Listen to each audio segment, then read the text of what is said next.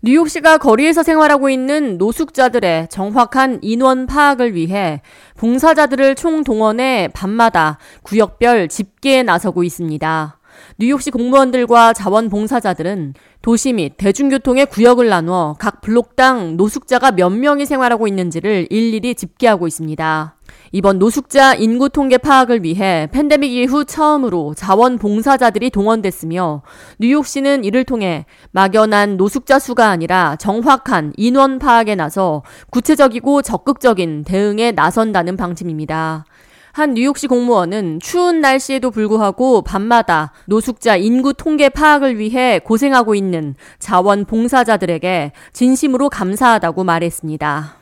We are one hundred percent committed to making sure that we provide whatever resources that we can, utilizing the tools that we have right now to be of support to the city of New York.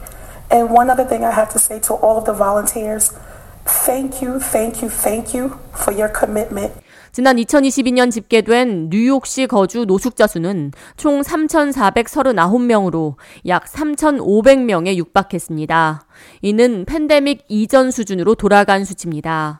이천이십일 년에는 작년보다 더 적은 이천삼백칠십육 명의 노숙자가 거주 중인 것으로 파악됐지만 이천이십이 년보다 이천이십일 년에 노숙자가 약 천백여 명 적었던 이유로는 코비드 나인틴 팬데믹으로 인해 노숙자들을 호텔 객실로 이주시켰기 때문인 것으로 파악됐습니다.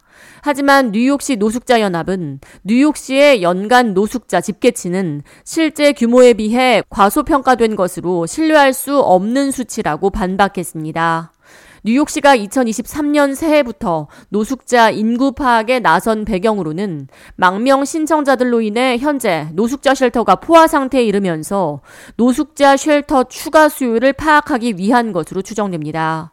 에릭 애덤스 뉴욕시장은 지난해 봄부터 현재까지 약 사만 천여 명의 망명 신청자가 뉴욕시에 도착했으며 현재 약 이만 팔천여 명의 망명 신청자가 뉴욕시 노숙자 쉘터에 머물고 있는 실정이라고 전했습니다. K-라디오 이하예입니다.